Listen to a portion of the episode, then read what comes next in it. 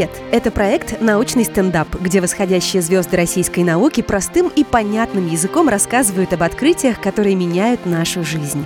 Мы доказываем, что современные российские ученые не похожи на их стереотипный образ, живущий в наших головах. Все наши спикеры говорят о том, что наука — это молодость, увлеченность любимым делом и команда. А главное, доказывают это в своих выступлениях. Наш очередной герой Александр Смыков, начальник управления управления науки ННГСУ Нижегородского государственного архитектурно-строительного университета, председатель Совета молодых ученых Нижегородской области. К слову, на сцену Саша выехал на самокате. Тема его выступления – «Можно ли отопить дом солнцем?»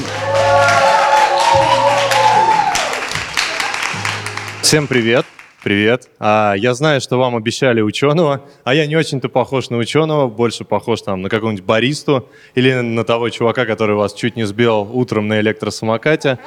Но я ученый. Да, я на самом деле ученый. Хотел бы вам только признаться, когда-то я учился на тройке, занимался репетиторами, и вот как раз они мне сказали, Саш, ну ты же не дурак.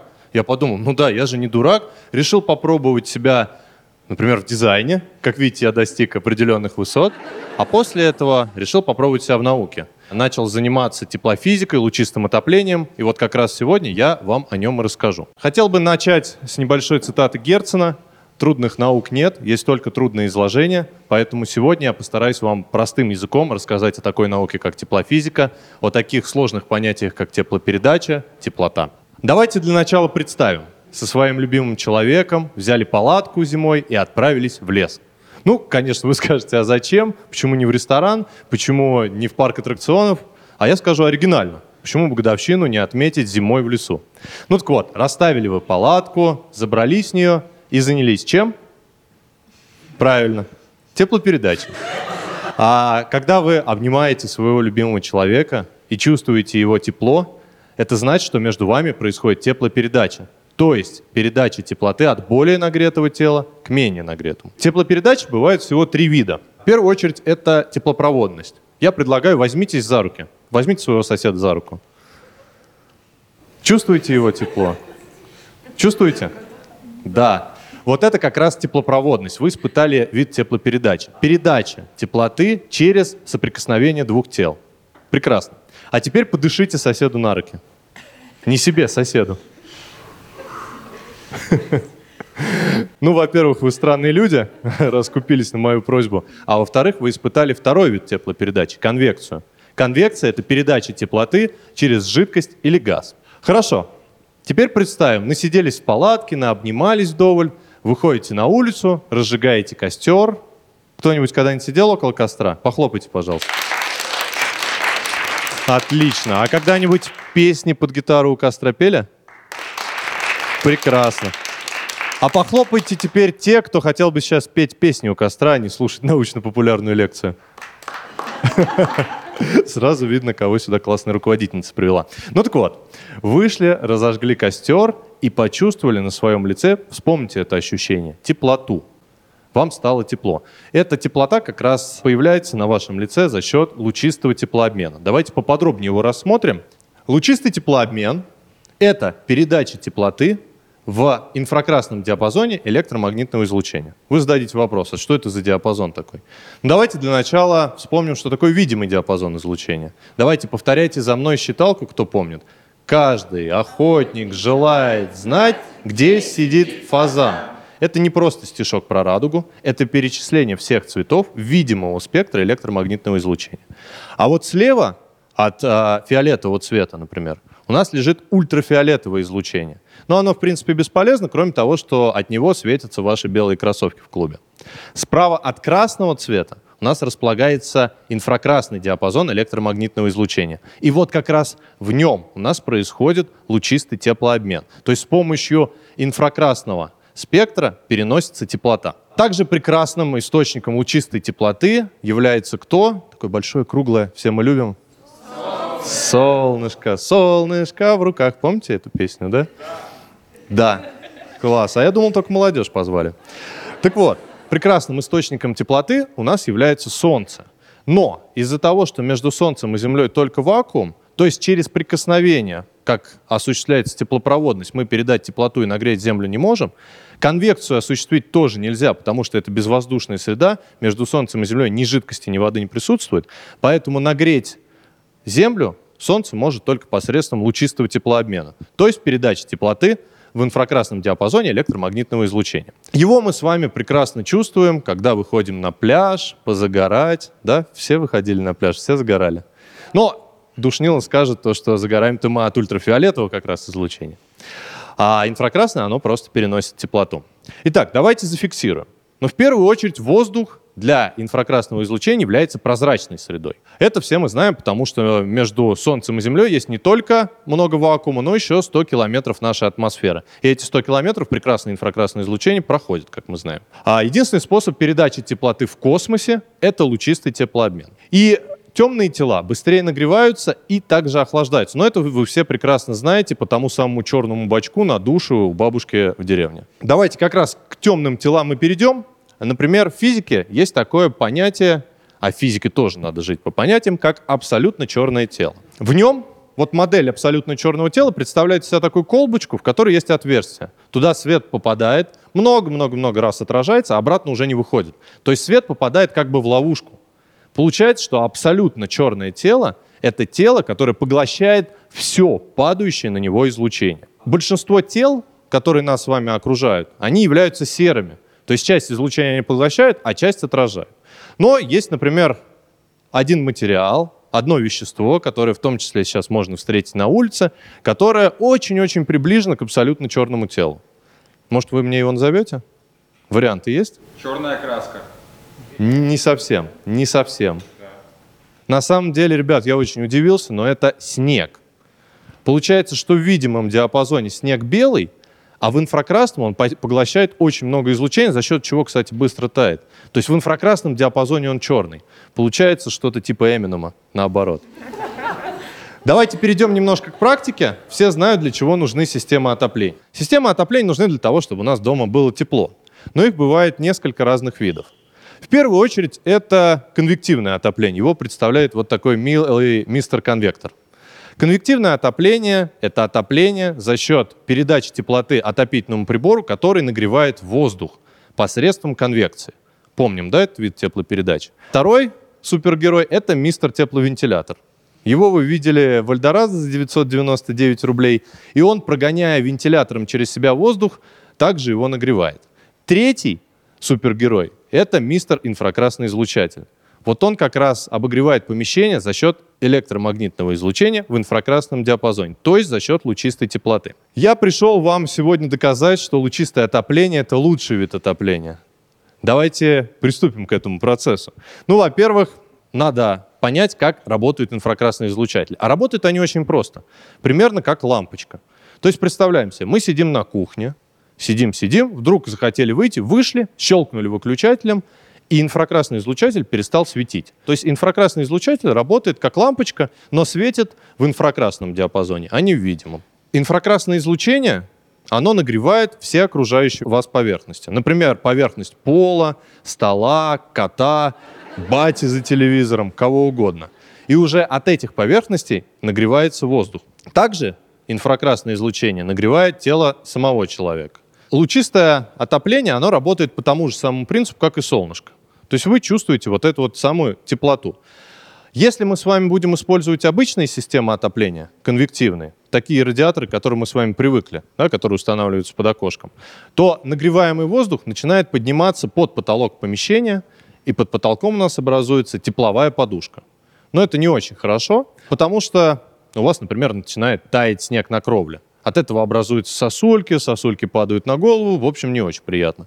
Плюс от того, что у нас под потолком воздух теплее, чем в нужной нам нижней зоне помещения, у нас провоцируется дополнительные теплопотери. То есть это просто неэффективно. А если мы с вами используем лучистое отопление, то обогрев помещения происходит более равномерно.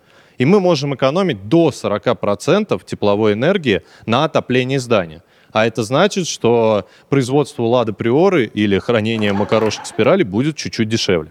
Я сам занимаюсь водяным лучистым отоплением. но для справедливости расскажу вам о других видах отопления. Как говорится, а можно ли всех посмотреть? В первую очередь это газовое лучистое отопление. Здесь отопление у нас происходит по тому же принципу, как у олимпийского факела то есть натуральным огнем, но э, лучистое отопление газовое до сих пор доступно в России, его можно использовать не раз в два года. Такие вот прекрасные излучатели в форме зонтиков вы видели около кафе, и даже если на улице весна, осень и достаточно прохладная погода, как мы с вами помним, лучистые отопительные приборы нагревают поверхности, поэтому когда вы сидите рядом с ним, вам тепло. Второй вид инфракрасных излучателей – электрические. Вы их, возможно, встречали в московском метро. Когда вы подходите к турникетам, обратите внимание, у вас, может быть, чуть-чуть печет ушки, макушку, поднимите голову наверх, там будет висеть электрический инфракрасный излучатель. Здесь для примера приведена фотография со стадиона Краснодар. Вот эти черные штучки под кровлей – это как раз электрические инфракрасные излучатели. Они освещают трибуны, и даже когда любимый футбольный клуб проигрывает, болельщикам тепло. А теперь давайте похлопаем, кто видел вот этого друга. И это инфракрасный излучатель марки Эра. Он производился в Советском Союзе, и его можно найти на антресолях, может быть, у бабушки в деревне. Я его сюда вставил для того, чтобы вам сказать, что лучистое отопление, оно нас, в принципе, с вами окружает.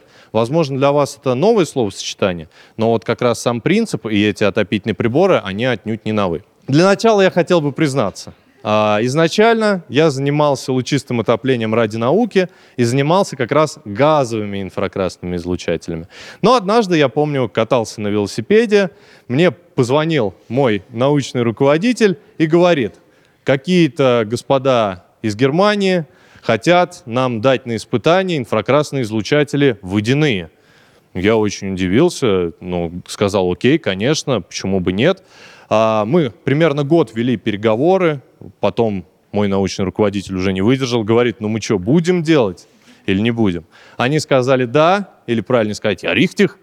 И мы начали исследовать наши излучатели. Нам дали какую-то железяку непонятную. После этого я ее отнес в лабораторию, подключил к системе водоснабжения. И, ну, я, так сказать, ученый, поэтому я их исследовал. Конечно же, вместе со своей командой. Вот как раз они представлены здесь на слайде в центре. Это инфракрасный излучающий профиль, а слева на картинке вы можете видеть инфракрасную излучающую панель. Панель э, это немножко устаревший вид инфракрасного излучателя водяного. Он такой плоский, ну или, как а, политкорректно сказать, похудевший. А вот в центре инфракрасный излучатель в виде профиля — это современный вид водяного лучистого отопления, и именно такие отопительные приборы мы изучаем. Справа на картинке вы можете видеть цех металлообработки, который построен в городе Заволжье Нижегородской области. Как раз мы его проектировали с командой. И вот инфракрасные излучатели водяные, те самые профили, висят у него под потолком и успешно отапливают это помещение. На самом деле, в своей научной жизни я работаю в лаборатории лучистого отопления Нижегородского архитектурно-строительного университета. Там мы изучаем вот такие вот прекрасные профили, которые, если к нему приделать ручку, то можно принципе, представить, что это модная сумочка. Если уменьшить, повесить на шею, то девчонки могут носить как кулон. А если его выставить в винзаводе или в гараже, то это объект современного искусства. На самом деле это всего лишь а, лучистый прибор отопления. Выглядит вот он таким образом. В инфракрасном диапазоне, а, кстати, кто из вас знает, что такое тепловизор? Знаете такой прибор? Похлопайте. Ага. А в инфракрасном диапазоне наши излучатели выглядят следующим образом. Все тела, температура которых отличается от абсолютного нуля, что-то доизлучают. И как раз а, тепловизор, работая как фотоаппарат, только снимая не в видимом диапазоне, а в инфракрасном диапазоне, фиксирует вот это излучение. Таким образом, кстати говоря, видел «Хищник». Но это вы тоже, наверное, не знаете этого героя, это из фильмов для алдов. Здесь на фотографии моя лаборатория, в которой черные стены, которые часто вызывают вопросы. На самом деле черные стены там сделаны не для красоты, они сделаны для того, чтобы излучение не отражалось несколько раз и только после этого попадало в измерительный прибор, а поглощалось стенами, а в измерительный прибор попадало излучение только от самого излучателя. То и бишь для того, чтобы не было помех. А на следующей фотографии видно мое рабочее место, ноутбук, цепи, на которых я качаюсь, как Майли Сайрус. Ну, на самом деле нет, конечно. Эти цепи нужны для того, чтобы перемещать испытательную установку по лаборатории. А следующая картинка доказывает, что я умный. Это как раз проект той самой лучистой системы отопления а, для цеха в городе Заволжье Нижегородской области. Вот таким образом выглядит обычный средненький инженерный проект а, системы отопления. Следующая картинка демонстрирует нам график я ее вставил сюда для того, чтобы вы понимали, что научные исследования — это не только веселые картинки, это еще и достаточно сложные формулы, графики. Ну а что касается этого графика, то надо понимать только одно, он идет наверх, а значит, меня ждет успех. А, эту фотографию я называю «Мама, я на телеке». Нашими исследованиями интересуются журналисты и, как оказывается, не только региональные, но и федеральные. На следующей фотографии я, как консультант в видео, рассказываю проектировщикам и руководителям строительных фирм о преимуществах наших излучателей, и они даже не говорят мне «спасибо, мы сами посмотрим». Они меня внимательно слушают. А на следующей фотографии я со своим любимым научным руководителем. И тут бы я хотел немножко отойти от темы и сказать вам, ребят, что если вы решите заниматься наукой, то в вашей жизни всегда будет научный руководитель, ваш наставник. Человек, который вам всегда поможет, направит вас на нужный путь. В общем, это очень важный человек э, в жизни каждого ученого. Следующая фотография. Мы с моим научным руководителем в Москве на выставке «Мир климата». Обязательно зайдите, потому что это даже покруче, чем мир Дикого Запада. А, давайте зафиксируем основные преимущества водяных инфракрасных излучателей. В первую очередь им не нужен газ и электричество. Ну, газ, он просто не везде есть, а электричество — это достаточно дорогой вид энергии. Они не запрещены к установке в пожароопасных помещениях. Если вы на вашем, в вашем помещении работаете, например, с горючими жидкостями, либо с тканями, с бумагой, то установить газовые инфракрасные излучатели уже не получится, потому что они достаточно опасны. А водяные инфракрасные излучатели можно использовать везде. Их можно устанавливать с низким потолком, в отличие от газовых, потому что газовые, они слишком горячие. Их температура начинается от 400 градусов. А водяные инфракрасные излучатели, их температура, ну, 100 120 градусов, то есть достаточно комфортно. Они позволяют экономить до 40% тепловой энергии, так же, как и газовые электрические излучатели. А это значит, что Лада Приора и макарошки-спиральки будут для нас чуть-чуть дешевле. Ну, я надеюсь. Давайте перейдем к выводам. А, в первую очередь, как мы с вами поняли, ученый может быть не совсем похожим на ученого. Ну, я тому пример. Наука — это круто, позволяет найти единомышленников, а, своего научного руководителя, команду людей, которые горят одним и тем же делом вместе с тобой. А излучающие профили ННГСУ — это отопление будущего, оно позволяет сэкономить много энергии, и оно очень крутое. О, спасибо вам за внимание. Меня сложно найти, легко потерять, невозможно забыть. Здесь мои контакты. Спасибо. Здравствуйте, я Никита из вуза НИУШЕ.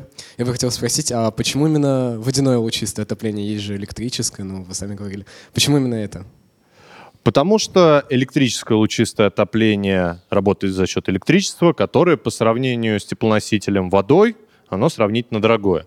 Если мы говорим о газовом лучистом отоплении, то есть отоплении, которое использует газ, это дешевле, но это опаснее.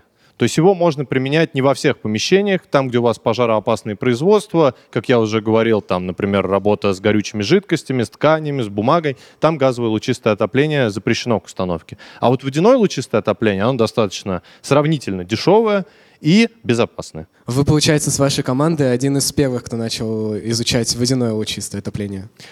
Ну, здесь у меня есть даже небольшой повод похвастаться. Наша лаборатория лучистого отопления, она, в принципе, является единственной в России. Как раз вот я ее возглавляю, мы с командой там работаем над нашими излучателями. Спасибо. Здравствуйте. Александр, э, Высшая школа экономики. Э, во-первых, поздравляю, что вы единственная лаборатория, которая занимается данной Merci. интересной вещью. А, и мой вопрос, почему водяное? То есть я на картинке вот этой интересной трубой крестообразной, да, я уже не очень помню хорошо, но там вот не видел воды. Почему водяное? Здесь, как мы можем с вами видеть, на картинке есть отверстие. Как раз в этом отверстии у нас протекает теплоноситель, то есть нагретая вода. И уже за счет формы излучателя, за счет его материала, за счет покрытия этот инфракрасный излучатель производит излучение инфракрасной теплоты в окружающую среду. А первичным теплоносителем, который нагревает сам отопительный прибор, является обычная горячая вода, так же, как и в других отопительных приборах нам привычных. Э, Степан, Высшая школа экономики. Э, мы не можем вас отпустить от э, водяных, значит, отопителей. У меня таки вопрос. Вы говорили, что они не требуют ни электричества, ни газа, но каким образом нагревается вода? А, хороший каверзный вопрос. Ну, во-первых, водяные инфракрасные излучатели меня самого не отпускают уже давно. А во-вторых, если говорить о нагреве теплоносителя, абсолютно справедливо. Но смотрите, какие ситуации. А, у нас есть цех. Там есть горячая вода. Предположим, там уже была система отопления классическая. Мы хотим это здание сделать более энергоэффективным. Ну и что, что нам делать? Газ подводить заново но это может быть существенно дорого. Электричество использовать, но это априори дорого. А переоборудовать систему отопления с такой же водяной просто на водяную лучистую, это достаточно дешево, рационально и позволит экономить достаточно много тепловой энергии. А вода нагревается, да, ну в основном это либо газовые котельные, либо угольные, мазутные котельные. То есть способ нагрев воды остается классическим. Спасибо. Здравствуйте, Алиса, Высшая школа экономики. Вот мы говорили про абсолютно черное тело, а существует абсолютно белое тело, и как оно взаимодействует с лучистым отоплением? Ух ты, серьезный вопрос. А, я бы вам сказал, что познаниями, к сожалению, об абсолютно белом теле не обладаю, но об объекте, который приближен по характеристикам к абсолютно белому телу, то есть к телу, которое отражает все, что на него падает, но это обычное зеркало. То есть зеркало, оно отражает и в инфракрасном диапазоне, и в видимом диапазоне, что мы прекрасно знаем, и ультрафиолет зеркало отражает. Ну, зеркало — это по своей сути алюминиевая пленка, которая разглажена очень сильно, скрыта под стеклом. То есть вот пример абсолютно белого тела — это зеркало.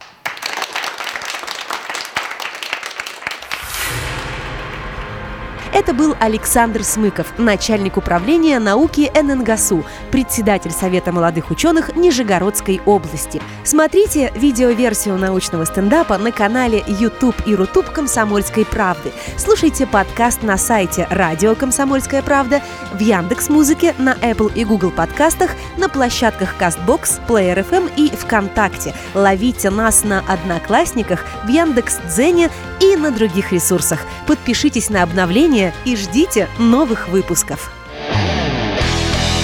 Научный стендап.